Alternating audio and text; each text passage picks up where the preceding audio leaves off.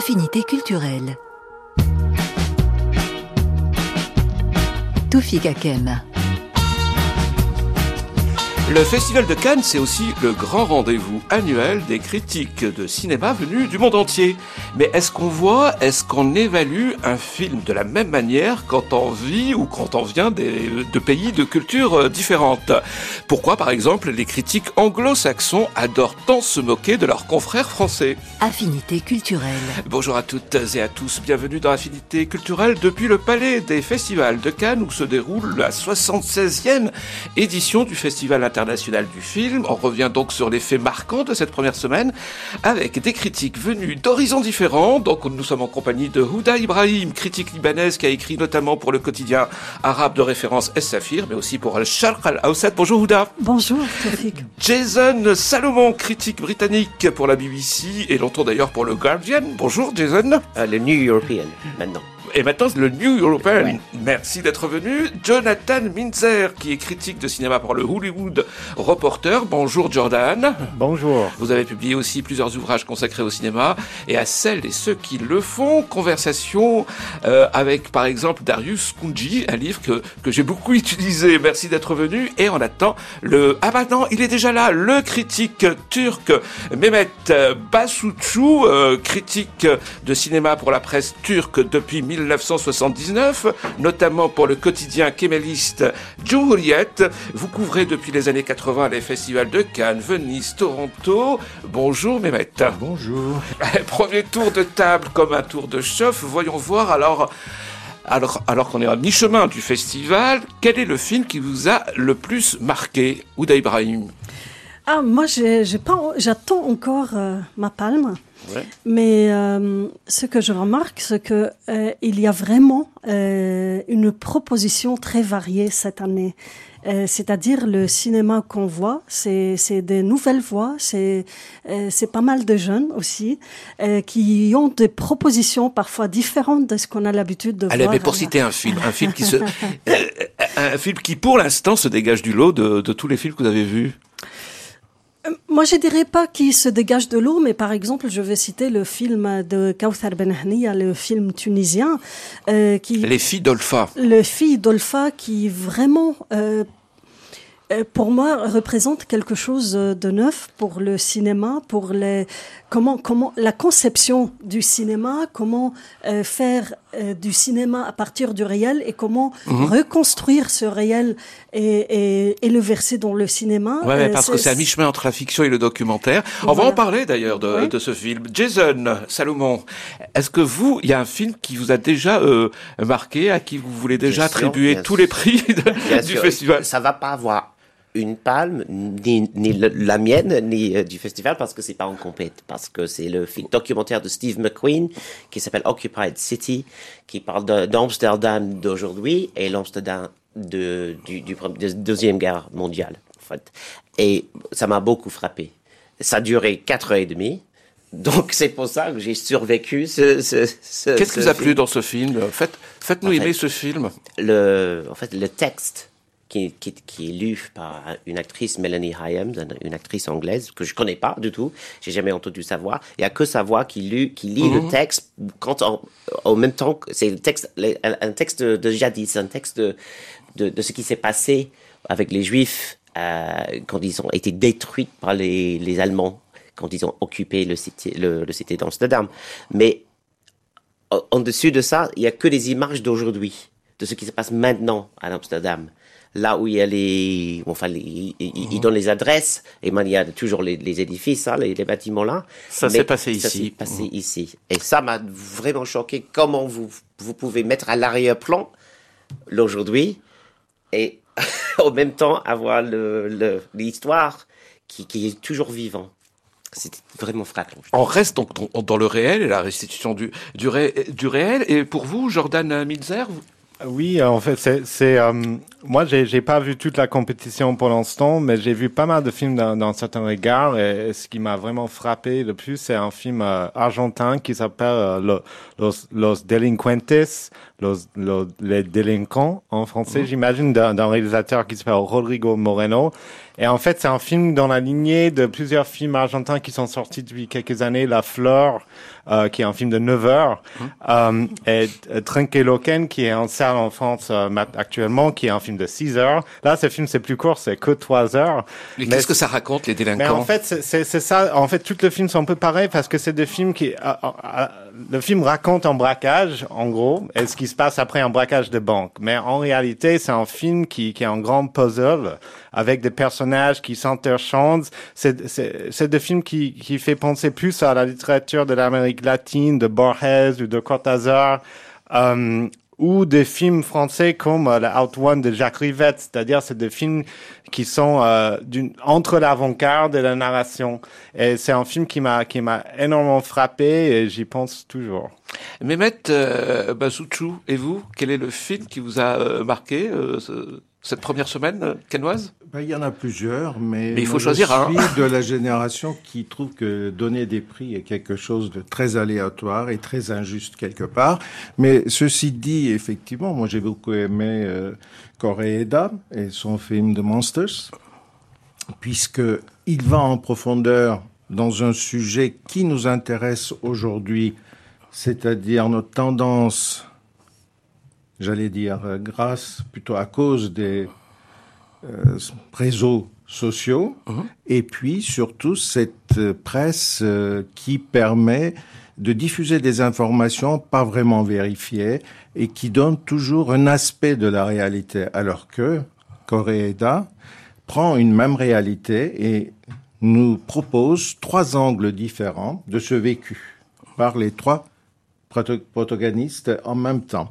Et ça, ça permet justement de voir le fond de la réalité. Ce qu'on n'arrive pas à faire, ça doit être une enquête judiciaire qui doit faire ça. Mais aujourd'hui, vous le savez tous mieux que moi, on a tendance à jouer aux policiers, aux juges euh, et puis même aux bourreaux. Donc un film de dénonciation. Est-ce que vous êtes d'accord avec euh, euh, ce que vous avez entendu, euh, par exemple, euh, Houda Ibrahim Vous êtes d'accord? J'ai pas pu le voir. Donc vous n'avez pas vu le Coréeda, Jason? Moi j'ai vu le Coréeda, j'ai adoré aussi. Mhm. J'adore tout, tout ce qu'il fait vraiment.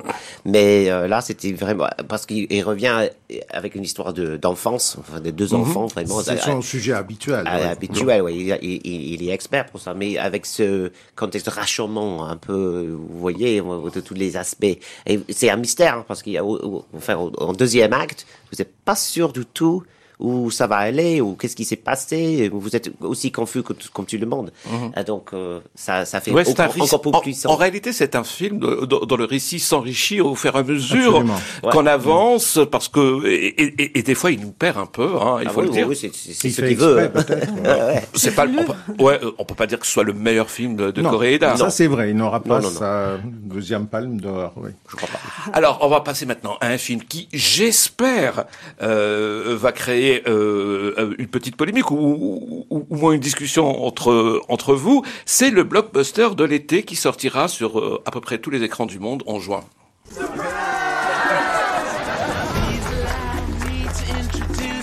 I'm retiring. Well, in that case, what are we drinking? Same for the goddaughter. Dad told me you found something on a train during the war. A dial that could change the course of history. Why are you chasing the thing that drove your father crazy?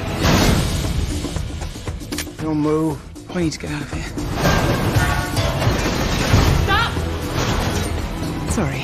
Helena! Dr. Jones, get him.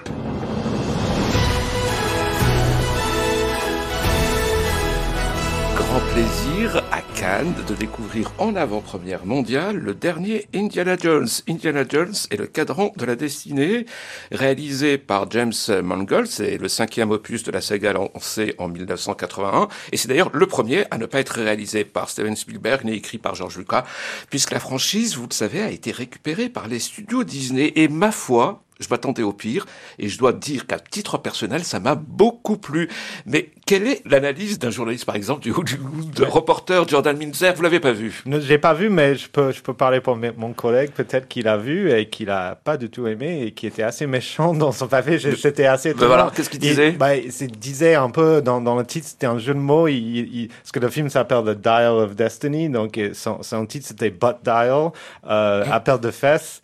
et en fait, il, lui, en fait, il, trouvait ça assez ennuyeux, répétitif. Euh, euh, ça, va, ça allait d'une scène d'action à l'autre sans vraiment euh, originalité. Il trouvait que même le dernier film qui était là, aussi à Cannes, The Kingdom of the Crystal Skull, était, était mieux. Alors qu'à l'époque, je me souviens que même ce film-là était assez mal reçu mais il trouve que celui-là est même pire que le dernier. Donc voilà, le Hollywood Reporter est très négatif en tout cas.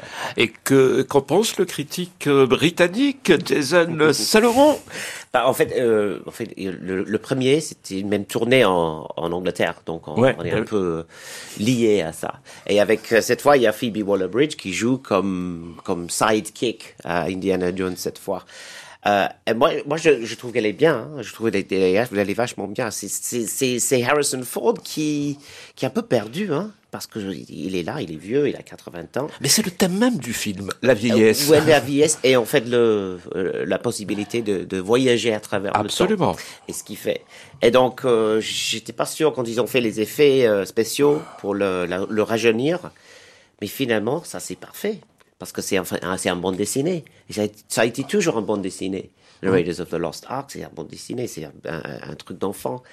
Et là, j'ai vraiment trouvé comme James Mangold, il a trouvé le ton parfait pour ce film, qui, qui, est un peu léger, qui a une aventure, qui c'est un video game genre euh, mm-hmm. vous voyez chaque niveau il faut avancer à, la prochaine niveau redécouvrir euh, moi j'ai trouvé que c'était il y avait un jeu d'esprit là que j'ai beaucoup aimé J'étais surpris. Avis partagé avec vous, euh, cher Jason Salomon. Et pour vous, Mehmet euh, Boussouchou euh, Ce film-là, je l'ai zappé, puisqu'il sera possible de le voir ailleurs qu'à Cannes. Et comme je n'étais pas tenu à en parler, euh, ce sont d'autres films d'un certain regard ou de la compétition que je privilégie. Bah, c'est un parti pris aussi. C'est un parti pris, oui. C'est comme tout parti pris, c'est critiquable. Jordan Minzer, vous allez le voir le film? Non, non, non, non. Ah, je, vais le... Ah, si, si. Je, je pense que j'irai le voir en salle euh, avec mes enfants bah, voilà, euh, cet été. Et parfois, moi, je trouve aussi que le cadre d'un festival comme Cannes, c'est peut-être pas le meilleur endroit parfois pour voir ni, ni, ni petits films ni de grands films parce qu'il y a beaucoup de hype. C'est, on, attend une heure pour entrer dans la projection et parfois juste de voir le film comme ça dans une salle euh, plus tard. Euh, moi, je trouve que notre jugement peut changer en fait par rapport au cadre de la projection. Alors, comment rendre compte d'un film, que ce soit Indiana Jones ou un film d'auteur ou un film de Scorsese? Il y a plusieurs approches, plusieurs méthodes, peut-être même plusieurs manières d'être critique, mais que disent ces différences d'évaluation qu'on constate de plus en plus Qu'est-ce qui différencie la critique française, par exemple, de ses homologues euh, du monde? C'est le grand sujet d'affinité culturelle. La critique anglo-saxonne adore se moquer des coups de cœur enflammés, par exemple, des critiques français. Chaque année, on le constate. Vous le savez, c'est même devenu un des plaisirs du Festival de Cannes, mesurer la différence d'appréciation des critiques des deux côtés de la Manche ou de, l'océan. Euh, comment l'expliquer, euh, Jordan Minzer? Mais je, je pense qu'il y a toujours un certain, pour les Américains, pour les Anglais, pour les Français, un certain euh, patriotisme dans la critique. Et, ça se voit. Euh, je sais que, par exemple, Hollywood Reporter, c'est très important pour nous de parler de films américains à Cannes. Euh, on privilège un peu ces films-là. Euh, et moi, j'ai l'impression, euh, c'est la même chose avec la presse française ou, la, la, la, presse anglaise. Quand il y a des réalisateurs anglais euh, qui ont des films en compétition, c'est très important. Donc, c'est un peu comme les Jeux Olympiques finalement. Chacun soutient un peu son pays, son équipe. Donc, je et, et, parfois, je trouve que voilà, il y a certains, je trouve les Anglais, par exemple, et chaque année, j'attends le, papier de Peter Bradshaw de The Guardian qui va défoncer un film euh, euh, français en compétition. Ça devient presque euh, un, rituel annuel pour lui, voilà. Et, et je trouve que peut-être nous, on fait ça un peu moins parce que peut-être c'est quelque chose dans l'histoire entre la France et l'Angleterre qui se joue à ce moment-là.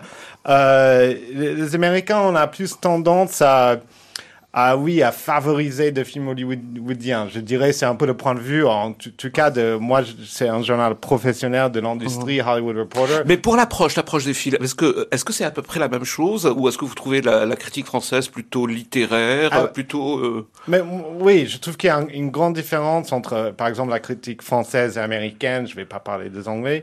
Euh, c'est que la, la, critique française, j'ai l'impression, le premier sujet, c'est euh, le cinéma on va parler du cinéma à chaque fois qu'on écrit un critique. Euh, c'est qu'est-ce que le cinéma? C'est le texte d'André Bazin. Et on va, alors que la critique américaine, on parle plus du euh, sujet du film et aussi de l'industrie dans mon cas, où je, dans chaque papier, je vais parler un peu du succès euh, possible du film au box-office.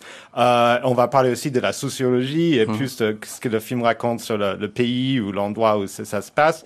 Mais en France, j'ai l'impression que d'abord, c'est le cinéma. Qu'est-ce que le film fait par rapport à l'histoire du cinéma, à l'avenir du cinéma?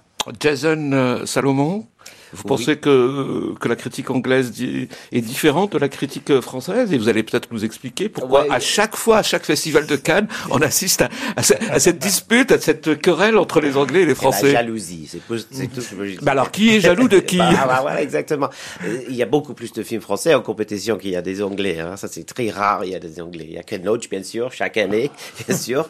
Euh, et là, il a son quatorzième film mmh. en compète cette année. Et peut-être sa troisième palme d'or. Peut-être. mais, mais s'il fallait parler du style, de l'approche des, des, critiques anglais par rapport euh, aux critiques français. Oui, je crois que en France, euh, le métier de critique de cinéma, c'est plutôt ça, c'est un métier. C'est quelque, quelque chose que vous étudiez.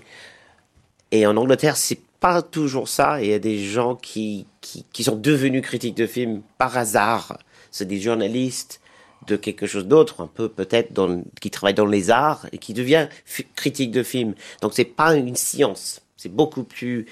Euh, il y a moins de structure aux, critiques. Et le résultat est le même? C'est-à-dire on parle des films de la même manière euh? Oui, je crois que c'est plutôt émotionnel pour le, le critique anglais. C'est des émotions. Ils décrivent des émotions que vous avez sur l'écran. Vous voulez dire que la critique française est plus sophistiquée, plus cérébrale par rapport Trop pas plus. Trop.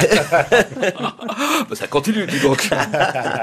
Houda Ibrahim. Alors, il, y a bien sûr en Égypte et au Liban une vraie tradition de, de, de critique de, de cinéma. S'il fallait faire la différence entre ce que vous lisez en France, parce que vous, euh, vous habitez en France, et ce qui s'écrit, ce qui se dit sur les films dans les pays arabes, c'est à peu près la même chose ou c'est très différent? Eh ben, je dirais que dans les pays arabes, on est plutôt plus proche de, de l'école française euh, pour euh, les, la critique.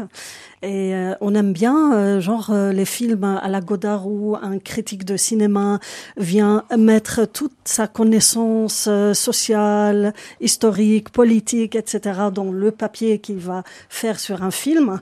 Et, c'est toujours bien écrit, très littéraire? et c'est toujours euh, très littéraire. Alors, mondialement, mondialement, il y a une tendance aujourd'hui à ce que euh, les critiques deviennent rapides, euh, euh expédiées, 300 mots, 400 mots. Et ça, c'est une tendance vraiment mondiale. il faut aller dans les revues de cinéma pour avoir le, mhm. le, vrai critique aujourd'hui. Et, et, là, on a, on a vraiment des textes littéraires, oui, des textes euh, parfois parallèles au film et qui nous donne euh, euh, un petit texte très sympa, très joli, qui éclaire certains côtés du film et, et, je trouve ça assez important. L'Égypte, c'est le seul pays arabe où il y a vraiment, on étudie le métier à l'université. De Au Liban, ça n'existe pas, exactement. Ouais, mais parce que c'est aussi le pays où il y a une industrie du cinéma. Votre collègue américain Jordan Mintzer parlait d'un certain chauvinisme américain quand on défend les films américains quand ils sont dans un festival. On peut dire aussi la même chose. Vous dites Ibrahim, les critiques arabes sont très très nationalistes. Alors euh, d'abord on, couvre, on couvre la présence arabe à Cannes et après on passe à autre chose. Euh, ça c'est ça c'est sûr. Et mais parce que c'est assez euh, politique aussi. C'est politique et les Arabes s'intéressent beaucoup plus à la politique que les Américains ou les Français ou les Britanniques, ça c'est sûr. On est dans, une région euh, très chaude euh, où il y a beaucoup de problèmes et guerres. Et effectivement, euh, c'est un regard d'abord politique. un critique de cinéma porte sur tout ce qu'il voit à Cannes, sur tout ce qu'il écrit. Et, je vois très bien que depuis... il y a la présence arabe, mais ça a une valeur parce que la production de cinéma dans les pays arabes est tellement difficile et tellement... Euh, euh, on ne donne pas de l'argent pour faire des films hein, au Liban. Ouais, dit, euh, en Égypte, fragile, comme on dit. Mhm. le, cinéma égyptien est le plus ancien, mais aujourd'hui, il est dans un état vraiment lamentable. Et enfin, pour terminer ce tour de table, Mehmet Basouchou, comment va la critique cinéma dans votre pays, la Turquie? Ben, ça va assez mal, puisqu'on on se situe entre les deux euh, critiques dont il est question, c'est-à-dire suivant nos origines et nos générations, on est soit du côté critique anglo-saxon, soit du côté critique à la française. Eh ben c'est très bien, vous allez en plus nous donner la définition de cette différence entre la critique française et la critique anglo-saxonne, d'après vous. Hein. et oui, effectivement, on est entre les, c'est un pont entre les deux. Et pourquoi? Parce que la critique française, moi je suis euh, disons, en France depuis 50 ans. Donc c'est la critique française qui m'a donné le goût du cinéma. Euh, il y a la littérature et l'aspect art du cinéma qui, qui est primé. Et il faut aussi regarder ce que d'habitude le spectateur ne voit pas forcément. Euh, si vous vous prétendez être critique, il faudrait pouvoir situer une œuvre dans un contexte national, international et aussi dans un contexte artistique. Et donc ça, c'est un effort qui est fait dans les revues comme Positif, Cahiers de cinéma.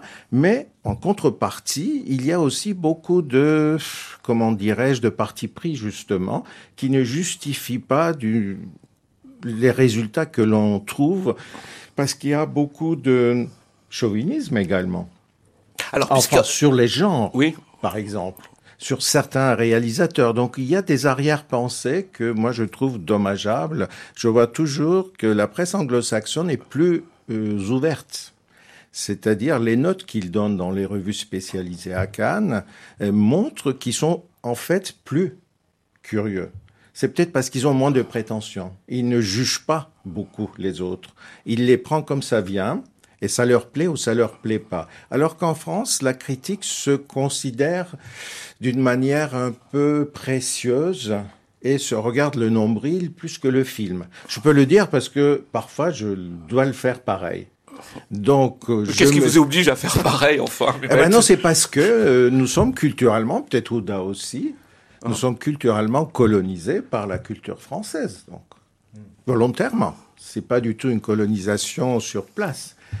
Donc, elle a, elle a appris euh, le français à l'école, elle parle français, moi c'est pareil, je vis en France, donc on est forcément influencé par la culture du pays où on vit et par ce que nous présente comme étant les meilleurs éléments de cette culture. Par exemple, lire positif, c'est a priori plus académique que de lire euh, d'autres revues euh, comme il y en avait auparavant. Ou même cahier de cinéma, c'est un parti pris. Et il y a l'équivalent des cahiers ou de positifs en, Turquie. Il y en a eu, mais maintenant c'est uniquement online. Parce qu'ils n'arrivent pas à vendre. Les quotidiens non plus, comme partout, n'arrivent pas à vendre.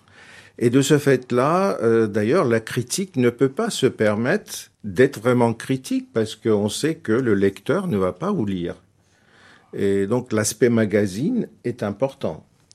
Le Festival de Cannes, 76e édition par des critiques venus d'horizons divers. Mehmet Basouchou, que vous venez d'entendre, est euh, critique pour la presse turque et plus précisément pour le quotidien Cumhuriyet. Jordan Minzer est lui critique pour le Hollywood Reporter. Jason Salomon, critique britannique pour la BBC et pour... The New European. Et vous avez travaillé pour The Guardian. Et enfin, Houda Ibrahim, qui elle est critique libanaise et qui travaille pour plusieurs euh, euh, journaux dans le quotidien de référence Safir.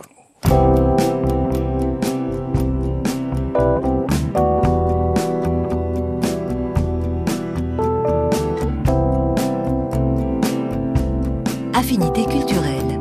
France Culture. Tofi Kakem.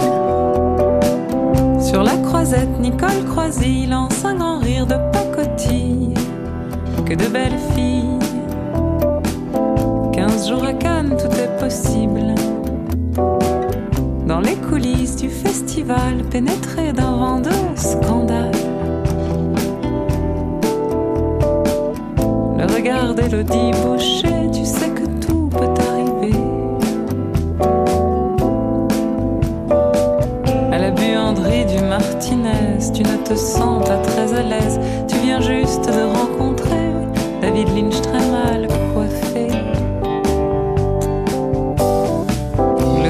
blanc et les palmiers, Catherine de 9, 30 ans passés depuis longtemps. Faille de Noël en bikini avec ton meilleur ami. Où sont donc passées les starlettes qui sont ces salopes en goguette? Le malheur sur la côte d'Azur, c'est que jamais rien ne dure. De Juliette Gréco hante cette année le Negresco.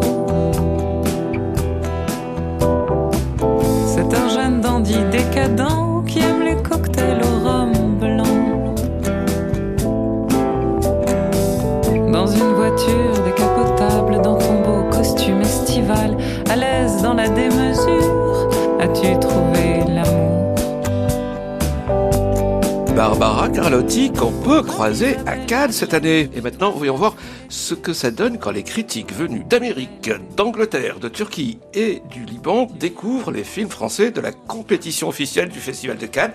On va commencer par le film qui a fait l'ouverture de cette euh, 76e édition, c'est-à-dire Le Jeune du Barry de Mayouen. On évoquera aussi le film de Catherine Corsini, Le Retour en compétition officielle, et le film de Cédric Kahn qui a fait l'ouverture de la quinzaine des cinéastes, comme il faut désormais le dire, c'est-à-dire le procès Goldman. Allez, on commence par Jeanne Dubarry, le film de Mayouen avec un certain Johnny Depp.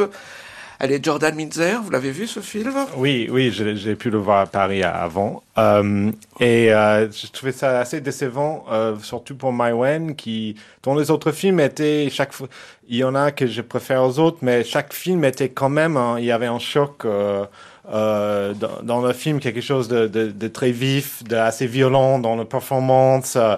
et là, justement, j'ai trouvé le film euh, un, peu, un peu trop mou. euh, un peu trop lisse, euh, comme si elle voulait pas oser faire ce qu'elle a fait dans ses autres films, avec des scènes improvisées, avec des, une, violence entre les personnages. Là, tout est trop tenu pour elle, je trouve. C'est pas là où elle est le plus forte. Euh, donc oui, euh, un peu, j'avais écrit, euh, c'était un peu de ma- Madame du boring, euh, parce que justement, c'est le, le film donnait pas du tout la claque euh, que Police ou même son film avant avait fait. Jason Salomon, vous partagez le l'avis Oui, de je votre trouve- confrère américain J'ai trouvé affreux, il faut dire. Vraiment. Ringard, affreux, sans, sans idée. Là, vous refaites le fameux feuilleton. La, la- la presse anglaise adore contredire la presse Vous l'avez dit, française. mais on est émotionnel, comme je vous ai dit. Après le Favorite hein, de Yorgos Lantimos, qui a gagné euh, les Ouais. Oscars pour Olivia Colman, quand vous, quand vous faites un film d'époque comme ça, il, faut avoir quelque chose de nouveau à dire. Et euh, un nouveau cinéma. Si vous, si vous voulez faire un truc à Versailles, euh, c'est ringard comme ça, j'ai vu tant de fois. Et avec Johnny Depp, c'est pas assez, hein, parce qu'il parle français. lui, il avait, euh, il, il avait, il m'a donné l'impression qu'il voulait pas être là, même à Cannes, même sur l'écran. Et euh, il y avait, quand on dit euh, chemistry entre les deux, les, les deux, Madame le, le grand courtisane de, de- de- de- du corps française. Le en favorite, fait, oui. euh, bon, le favorite, euh, en plus, il y avait rien. C'est comme s'ils ils sont jamais se rencontrés ces deux acteurs. Il vraiment rien entre eux. Il y avait pas, je, je peux pas voir pourquoi ils ont fait ce film. Il n'y avait pas de raison. À mon avis, c'est pour quelle raison vous auriez fait ce film. C'est pas une blague, c'est pas drôle. Il y avait, il y avait une, une blague qui courait à travers le film avec les, les pas en arrière, parce que vous pouvez pas vous tourner le dos vers le roi, vous faire les pas, les pas en arrière. Pour moi, le film, c'est un grand pas en arrière. Houda Ibrahim, est-ce que Moi, vous je allez partage être pas aussi radical? euh, Ah, enfin Vous le L'avis de mes deux collègues.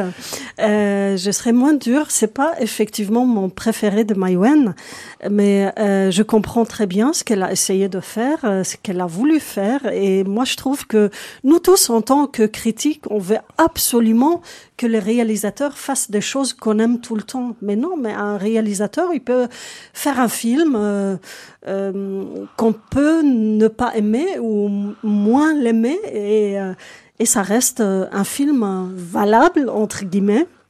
Moi, j'ai bien aimé ce costume, j'ai bien aimé les lieux, j'ai bien aimé sa façon de d'essayer de mettre de, de, de l'actualité, de mettre de son vécu dans ce film. Et ça, c'est pas rien. J'ai bien aimé entendre parler de Jeanne Dubarry, que je connaissais pas, que, et, et voilà, c'est une proposition euh, cinématographique, euh, moins réussie certainement, mais euh, qui ne me dérange pas autant pour autant. Et, et là aussi, c'est pas que la critique euh, que les deux collègues qui sont là avec nous, qui n'aiment pas le film. J'ai vu des critiques français euh, qui se sont acharnés sur Maïwan, et je, ça, je, je, peux pas le comprendre. Je peux pas le comprendre. Mehmet euh, Bazouchou, et vous, vous l'avez aimé Je suis plutôt du côté de Ouda parce que pour une fois, je me distingue de nos collègues américains.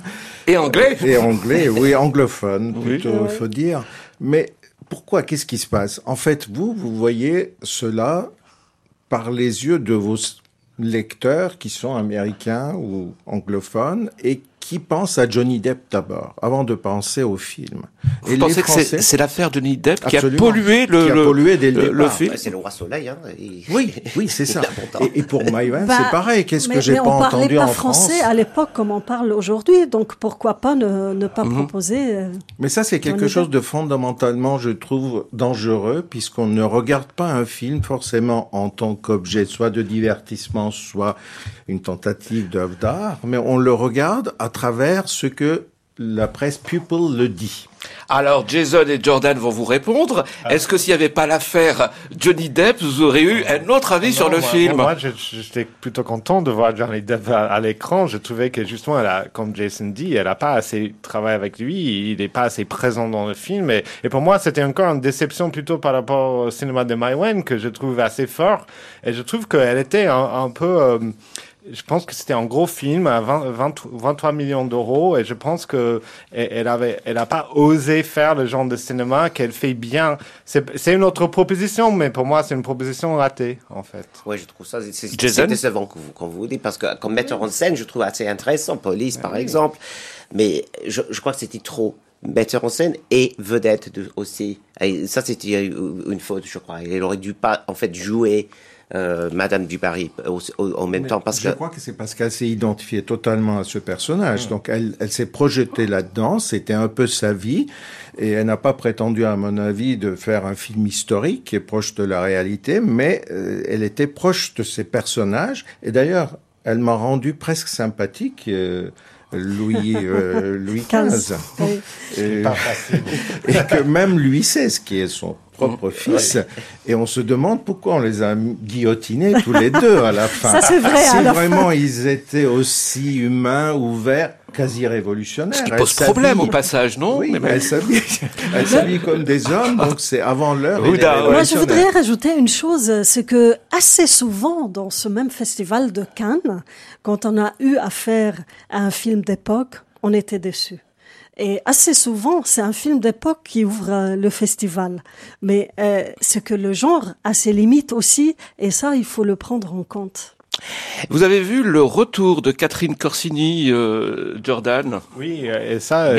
Et là, oui. vous allez le défendre ou vous allez Oui, le descendre? complètement. Comme non, euh, défendre le film, j'étais, j'étais vraiment euh, surpris et, et très ému par le film, euh, notamment euh, les deux jeunes actrices euh, que j'avais pas vues. J'avais pas vu Mignonne, dont, dont une des actrices avait joué dedans. Vous pouvez nous rappeler de quoi ça parle? Euh, en fait, le retour, c'est une, euh, en fait une famille, euh, une mère et ses deux filles qui, qui vient de, qui, les deux filles sont nées en Corse, mais elles sont parties à la mort de leur père.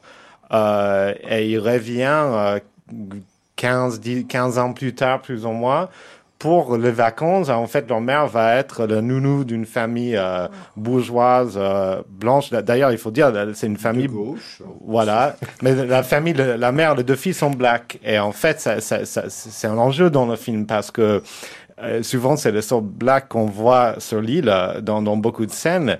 Mais moi, ce qui m'a beaucoup touché dans le film, c'était cette histoire de, de, deux filles à deux adolescentes euh, qui découvrent pour la première fois leur, à la fois leurs origines, euh, euh, la Corse et la beauté, euh, et aussi qui, en fait, qui découvrent elles-mêmes. Et je trouve que chaque, les deux personnages, au début du film, commencent un peu comme des presses de stéréotypes, elles se transforment au fur et à mesure du film. Et je trouve que le travail que Corsini a fait avec ces deux actrices est, est assez extraordinaire. Houda Ibrahim? Ah, moi, c'est le contraire. J'aime pas du tout ce film. Et je trouve que, euh, voilà, pour moi, ça fonctionne pas. Et un film qui n'est pas touchant, pour moi, ce n'est pas un vrai film. Et, et c'est ce que dans le cinéma, si le cinéma ne nous fait pas vibrer. Mais, vibrer mais, si... mais, mais, mais qu'est-ce que vous lui reprochez? Il est bavard, il est pas assez bien réalisé, pas assez bien joué? Moi, je trouve que les acteurs, euh, les actrices, surtout les deux jeunes, n'étaient pas bien euh,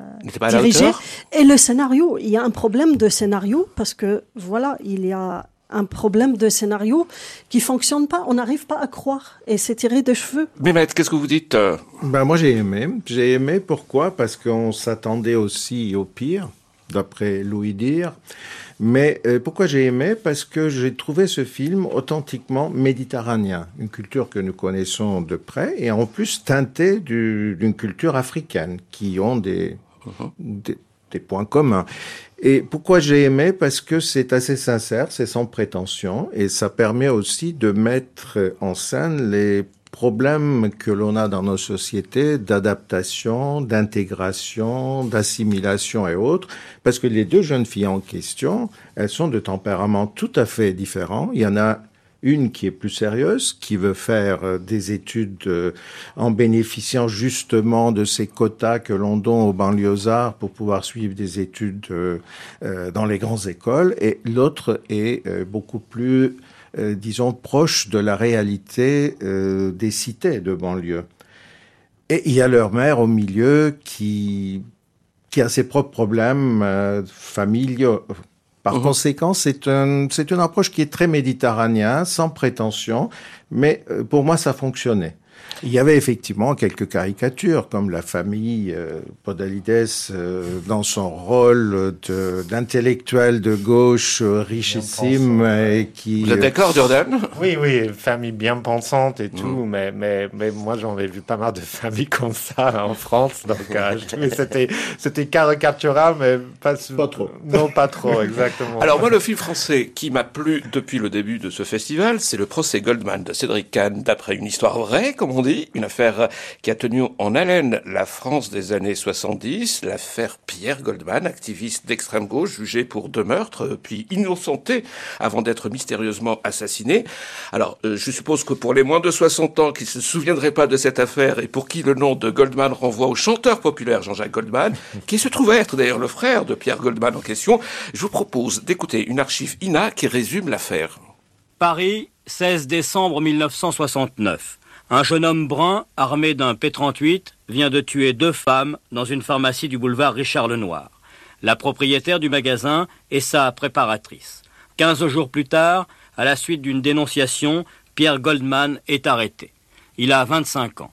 Fils de résistant juif polonais, très marqué par ses origines et révolté par l'antisémitisme, il est tombé dans la délinquance après un passage dans les groupes révolutionnaires d'Amérique du Sud. En 1974, devant les assises de la Seine, Goldman est condamné à la prison à vie. Mais l'accusé du boulevard Richard Lenoir continue de crier son innocence. Et malgré toutes les présomptions apparentes, il n'y a aucune preuve matérielle. Un mouvement d'opinion se dessine en sa faveur et 50 personnalités, dont Pierre Mendès France, Joseph Kessel, Simone Signoret, soutiennent Pierre Goldman lorsqu'il demande la révision de son procès. Et finalement, en 1976, les jurés d'Amiens acquittent Pierre Goldman du double meurtre des pharmaciennes du boulevard Richard Lenoir. Et justement, le film de Cédric Kahn, c'est Le procès de 1976. Ce film a fait l'ouverture de la quinzaine des cinéastes. Vous l'avez aimé, Houda Ibrahim, ou pas? Ah bah c'est le cinéma français comme on l'aime, mais vraiment. Mais vraiment, et j'étais contente que ce film fasse l'ouverture euh, de la quinzaine cette année. C'est un film de procès, on peut le dire. C'est un film de procès, comme on a vu de des centaines dans l'histoire du cinéma. Et comme on verra un autre avec le Justine Trier qu'on va découvrir cette semaine. Mais alors, ce que j'ai aimé dans ce film, euh, c'est sa radicalité. On sort euh, presque pas de la salle euh, de là où ça se passe, d'audience. Et euh, cette approche, mais vraiment, on voit le visage de près, de parole. C'est un mhm. film de parole, mais, mais une parole qui, qui, euh, qui nous fait, bouger, euh, qu'on adopte, qu'on on se questionne en même temps que les personnages, que les juges, que tout le monde qui sont impliqués dans l'affaire en tant que, que spectateur. Et ça, c'est vraiment très, très important. Et, et, et je trouve qu'il a vraiment réussi le traitement, les réalisateurs. Et sans euh, prendre position. À aucun moment dans le film, le réalisateur ne veut nous dire que euh, Goldman est euh, innocent ou coupable. Hein. Jordan oui, vous l'avez aimé? Oui, tout à fait. Et, et, en fait, mais pour moi, c'est ce qui est intéressant dans, dans ces films. Justement, je trouve que c'est assez clair, moi, quand j'ai vu le film, que Goldman est innocent. Dès le début du film, on, croit en son innocence. On voit qu'il y a la police euh, contre lui, il y a l'État contre lui. Et je trouve que finalement, le film, c'est moins un procès contre Goldman euh, ou le procès de Goldman qu'un procès contre la France de l'époque, euh, c'est-à-dire une France raciste, antisémitique, anti-gauche anti aussi, parce que c'est un gouvernement de droite. Et euh, ça me rappelle pas mal euh, le film euh, français l'année dernière, Sans ton mère, ah ouais. d'Alice Diop, qui était un film de procès aussi, mais un film qui mettait plus la France en procès que le sujet du film. Et je trouve que ces, ces, deux films sont un peu semblables. Dans un film, c'était dans le film d'Alice Diop, c'était le racisme. Là, on est plus sur l'antisémitisme, mais c'est quand même deux films qui questionnent euh, la politique en France et, euh, et euh, une histoire du racisme euh, de longue date. Est-ce que les textes sont pris du, du, du, du procès lui-même? Oui, une, une, grande oui. oui, une grande partie, euh, absolument. Il a pris du procès et aussi du livre de, de Pierre Goldman. Euh, qui était euh, un livre qu'il avait écrit en prison, qui avait inspiré le film. Un rapide tour de table pour parler de, du cinéma africain. C'est le grand retour du cinéma africain avec pas moins de huit films retenus par les différentes sélections du Festival de Cannes cette année. Le retour en force d'un genre aussi, hein, le documentaire en sélection euh, officielle. Euh, et vous vouliez parler du film de Kautal Benhania, Houda Ibrahim. Oui, c'est un film étonnant. Euh, il y a un débit de parole énorme, énorme pour un film, mais euh, et c'est un film lourd, plombant, mais ça raconte euh, une drame familiale avec euh, une famille de quatre filles et leur mère, et ce sont deux filles euh, qui choisissent d'aller en Libye et de rejoindre l'organisation État islamique.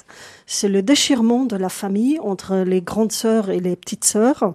Et ce que Kautar a fait est assez intéressant parce que reconstituer cette réalité en mélangeant la mère et les deux filles qui sont restées euh, en Tunisie avec des actrices, elle double la mère pour jouer mmh. euh, le rôle avec euh, l'actrice Hand Sabri et deux autres actrices parce que les deux euh, grandes filles sont absentes et sont en prison en Libye, jouent le rôle de ceux qui sont partis rejoindre euh, le mouvement euh, terroriste. Et le film pose la question comment restituer le réel hein, et, et, en permanence, on revient à cette question mmh. et, et, même à un moment donné, la mère pose la question à la réalisatrice et cette structure-là qui est vraiment intéressante pour le cinéma et, et ça rajoute de la richesse.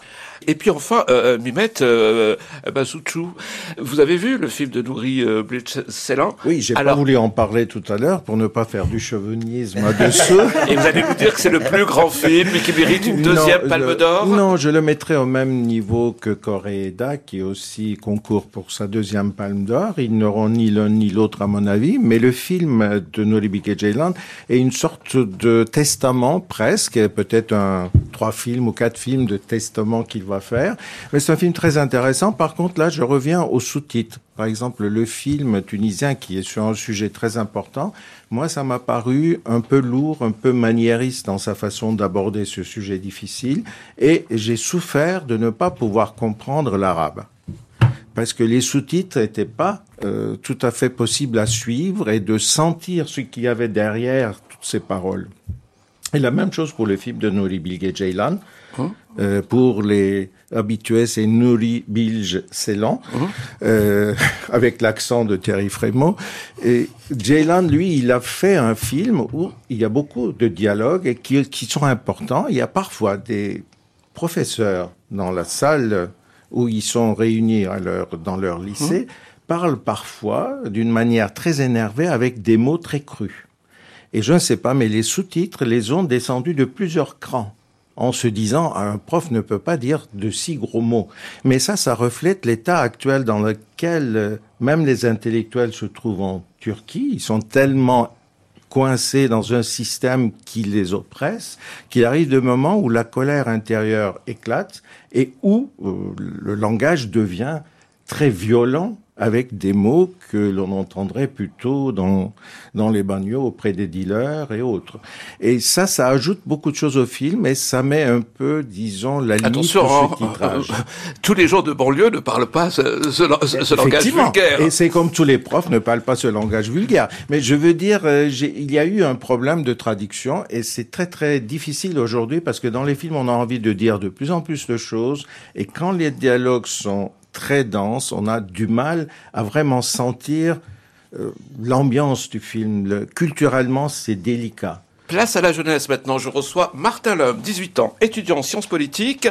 Et ce n'est pas la première fois que vous venez à Cannes, puis c'est la troisième fois. Exactement, c'est la troisième fois que j'ai cette chance. Et bon, Génération Podcast, vous faites des podcasts et vous produisez une série qui s'intéresse au rapport entre le cinéma et, la politique. Tout à fait. Et je vous ai demandé de, de plancher sur, sur la question du jour de l'affinité culturelle. Est-ce qu'il y a une véritable différence entre les critiques du monde entier, différentes approches? Mais on l'a dit euh, dans l'émission, la critique cinéma, elle varie euh, considérablement d'un pays à l'autre et euh, on peut effectivement voir des différences notables d'approche entre la méthode française et la méthode anglo-saxonne.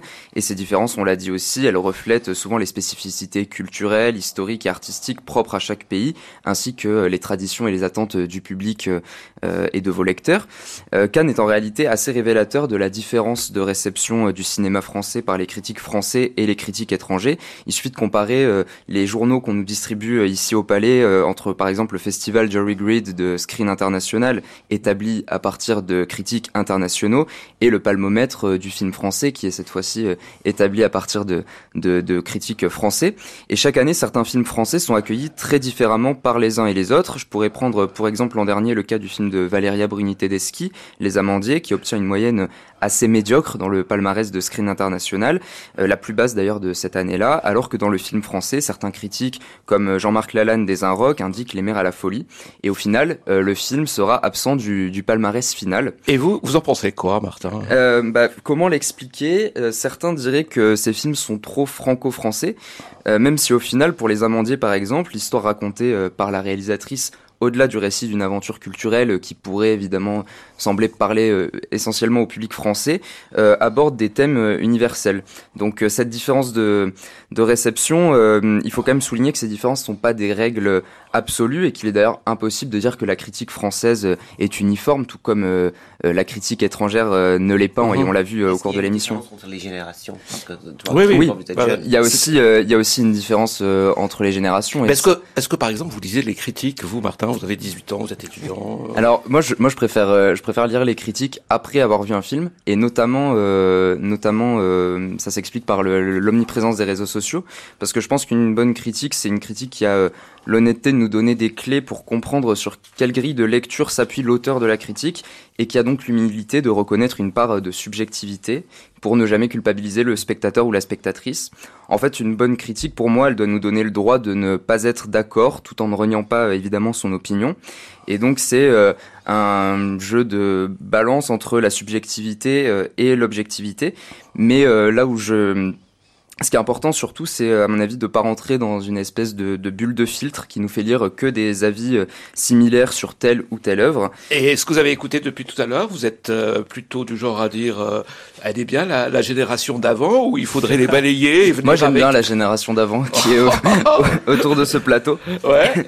Mais euh, c'est vrai que c'est un phénomène, enfin, les bulles de filtre, c'est quelque chose qu'on a toujours connu, euh, selon qu'on écoute France Inter, France Culture ou RTL, ou qu'on ou lise, par exemple, euh, Libé ou Le Figaro, il y a des avis différents, mais aujourd'hui, je trouve que c'est pas mal accentué par euh, des plateformes comme Letterboxd. Je ne sais pas si vous connaissez, c'est un réseau social où euh, chacun peut euh, mettre des avis.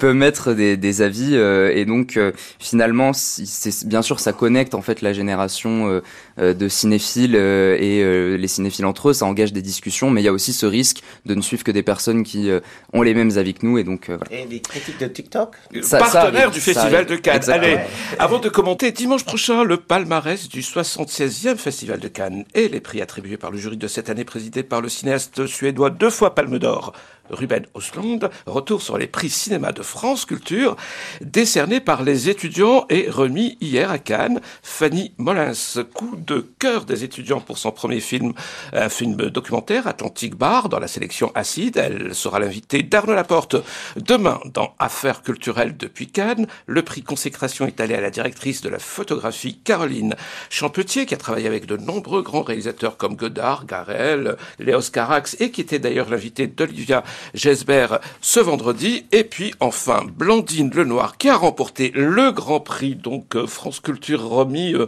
par les étudiants. Vous l'avez vu ce film, Martin Qu'est-ce que vous en pensez? Oui, tout à fait. Bah, c'est un film qui m'a beaucoup marqué et euh, c'est très important, je, je, pense, de rappeler les conditions atroces pour les femmes d'avorter avant 1974 et euh, surtout, faut pas croire, comme on a tendance à le faire trop souvent, que euh, la défense de l'IVG est un acquis euh, immuable. On a vu ce qui s'est passé aux États-Unis, on voit ce qui se passe chez certains de nos voisins européens. Et il y avait aussi un sondage de l'IFOP en 2022 qui montrait que 34% des moins de 24 ans en France estiment qu'une femme n'a pas le droit d'avorter librement. donc voilà, c'est dans nos podcasts on interroge beaucoup les liens entre culture et politique, entre cinéma et citoyenneté. Et le film de Blandine Lenoir a, a permis de remettre la question de l'IVG au cœur de nos discussions. Et donc merci à elle pour ça. Voilà, et merci à vous d'être euh, tous venus. On retrouve dans un instant Blandine Lenoir que j'ai rencontrée hier à l'issue justement de l'attribution de son prix, le prix cinéma des étudiants de France Culture. Noyé de bleu sous le ciel grec, un bateau, deux bateaux, trois bateaux s'en vont chantant. Griffant le ciel à coups de bec, un oiseau, deux oiseaux, trois oiseaux font du beau temps. Le but de notre action, c'est de dire haut et fort que les femmes avortent. Comment tu t'appelles? Annie. J'ai deux enfants. Est-ce que t'as déjà avorté? Une fois. C'était avec quoi? Des aiguilles à tricoter. Tu veux le garder, c'est ça? Mon mari dit que c'est pas possible. Jusque-là, c'est les hommes qui ont le pouvoir de décider de nous mettre enceintes ou non. Alors si c'est nous, les femmes, qui pouvons choisir, mais c'est la révolution alors, qu'est-ce que ça vous fait, Blandine Lenoir, ce prix, le prix des étudiants? Ça me fait extrêmement plaisir parce que j'ai fait ce film pour rendre hommage aux anciennes du MLAC, mais aussi pour raconter cette histoire et toucher le plus de public possible et de toucher le public jeune. Ça me paraît très important pour se souvenir que les lois s'arrachent de haute lutte et qu'on ne nous les donne pas aussi facilement que ça. Et si on peut peut-être prendre exemple sur cette lutte, c'est intéressant. Votre film, Annie Colère, est sorti au bon moment parce que à ce moment-là, ce droit des femmes était remis en cause dans quelques États des États-Unis et même quelque part en Europe. Est-ce que c'était pour répondre à cette régression que vous avez réalisé ce film? Euh, Mais en fait, ça fait longtemps que ce droit est en danger. En Pologne, ça fait longtemps que c'est compliqué. Euh, même en France, ça se durcit de plus en plus. Donc euh, oui, c'était vraiment pour mettre ce sujet sur, sur le tapis de manière un petit peu plus frontale parce que beaucoup de gens ont du mal à réaliser à quel point les choses se durcissent aussi en France, quoi. Parce que les médecins militants prennent leur retraite et il y a de, plein de jeunes médecins qui sortent leur clause de conscience et qui disent moi je ne pratique pas les IVG. Ensuite, on sait qu'avec la loi Bachelot, il y a plein de maternités confirmées avec le, regroupement des hôpitaux. Quand une maternité ferme, c'est aussi un centre IVG qui ferme. Voilà, il y a, y a, des médecins qui refusent de pratiquer les IVG, donc euh, oui, ça se durcit beaucoup. C'est parti d'où? Euh, Quand j'ai découvert le MLAC, donc c'est le mouvement pour la liberté de l'avortement et de la contraception, c'est un mouvement qui a duré 18 mois avant la loi Veil. Et ce qui m'a saisi, c'est qu'on ne connaisse pas tous cette histoire, qu'on ne l'apprenne pas à l'école, par exemple. Mais le, récit des luttes sociales, globalement, est assez peu raconté dans le cinéma français. Et donc j'ai eu très envie de raconter cette histoire et il y avait assez peu de documentation finalement. Donc le, premier travail, ça a été de chercher des informations et par bonheur, j'ai rencontré Lucille Ruot qui avait écrit une thèse de 800 pages, qui avait passé cinq ans à rencontrer des anciens et anciennes militants, militantes du MLAC, médecins, non médecins. Et à partir de cette thèse, j'ai eu une matière euh, documentaire extraordinaire pour, euh, pour créer mes personnages de fiction. Un film militant, c'est quelque chose que vous acceptez comme définition quand on parle de Annie Colère, euh, Blandine Lenoir C'est un film politique, on va dire, un film politique et féministe, ce que je fais depuis euh, 20 ans. Militant, je ne sais pas, en tout cas c'est un, un film historique aussi, tout simplement. Vous êtes à Cannes pour recevoir donc ce prix des étudiants, Blandine Lenoir. Pour vous, ça représente quoi le Festival de Cannes? Bah, C'est plein de choses, c'est des souvenirs... Euh quasi d'enfance, puisque moi j'ai été pour la première fois à 16 ans avec euh, Carne de Gaspard Noé, puisque je jouais dedans. Et donc c'était extraordinaire de voir autant de films par jour, de rencontrer tous ces gens, de faire la fête à la semaine de la critique. Euh, j'ai des souvenirs de Jean Roy qui était extrêmement doux et paternel avec moi et très accompagnant. Enfin c'était c'était magique quoi. Ça, c'était l'époque de la jeunesse, de l'innocence. Euh, vous étiez comédienne, vous étiez aussi cinéphile, mais vous êtes retournée ensuite en tant que professionnelle, non? Oui, j'y suis retournée après, bah, avec ce Seul contre tous, euh, quelques années après. Et puis, euh, j'y suis retournée pour des rencontres professionnelles, euh, quelques fois. Voilà, c'est ça. Aujourd'hui, cette année, le Festival de Cannes est marqué une fois de plus par des revendications, des revendications des, femmes. L'onde MeToo n'a pas est toujours là, secoue ce, monde, cette industrie. Est-ce que vous vous impliquez aussi dans ces combats, euh, Blandine Lenoir? Ben Déjà, en faisant des films féministes, j'ai l'impression que euh, c'est un engagement euh, fort. Donc euh, oui, bien sûr. MeToo, c'est que le début, je crois. Hein. Dans le cinéma, c'est comme ailleurs, il y a, des gens qui soutiennent MeToo et, d'autres qui sont trop bousculés pour l'accepter. Pour l'instant, j'ai l'impression que MeToo, c'est très fort euh, entre femmes. C'est-à-dire qu'on on s'écoute et on s'entend beaucoup entre femmes. Euh, les hommes n'entendent pas tous. On va dire ça comme ça. La prise de position d'Adèle Haenel, par exemple, qui quitte le cinéma, c'est assez radical. Euh, ben moi, je l'admire beaucoup dans son engagement, dans sa euh, radicalité, parce que je pense que, euh, en tout cas, elle a entendu avec cette radicalité, on entend ce qu'elle dit. Moi, ça m'attriste de, de qu'elle ne fasse plus partie du cinéma, parce que je trouve que c'est une actrice extraordinaire et, et une parole très forte. Et j'espère que ça va être entendu et que ça aura un impact. Enfin, pour terminer, la dernière fois que vous êtes allé au cinéma, c'est pour euh, voir quel film? Alors, ça fait un moment parce que quand on est en prépa, en tournage, on n'a pas beaucoup de temps. Donc, le dernier film que j'ai vu, c'était le Spielberg, que j'ai adoré.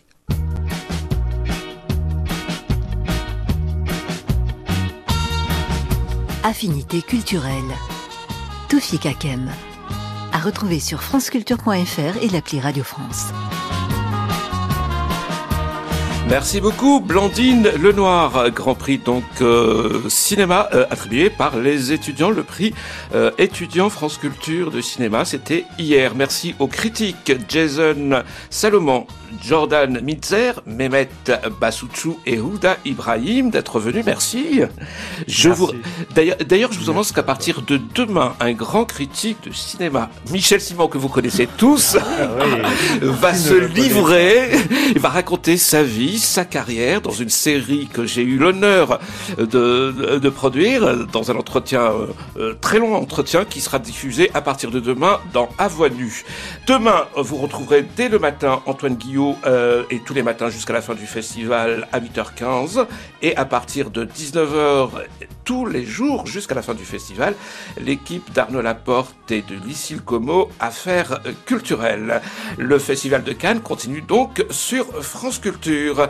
Cette émission a été euh, préparée avec Marceau Vassy, prise de son Clément Vuillet, réalisation Laure Chanel.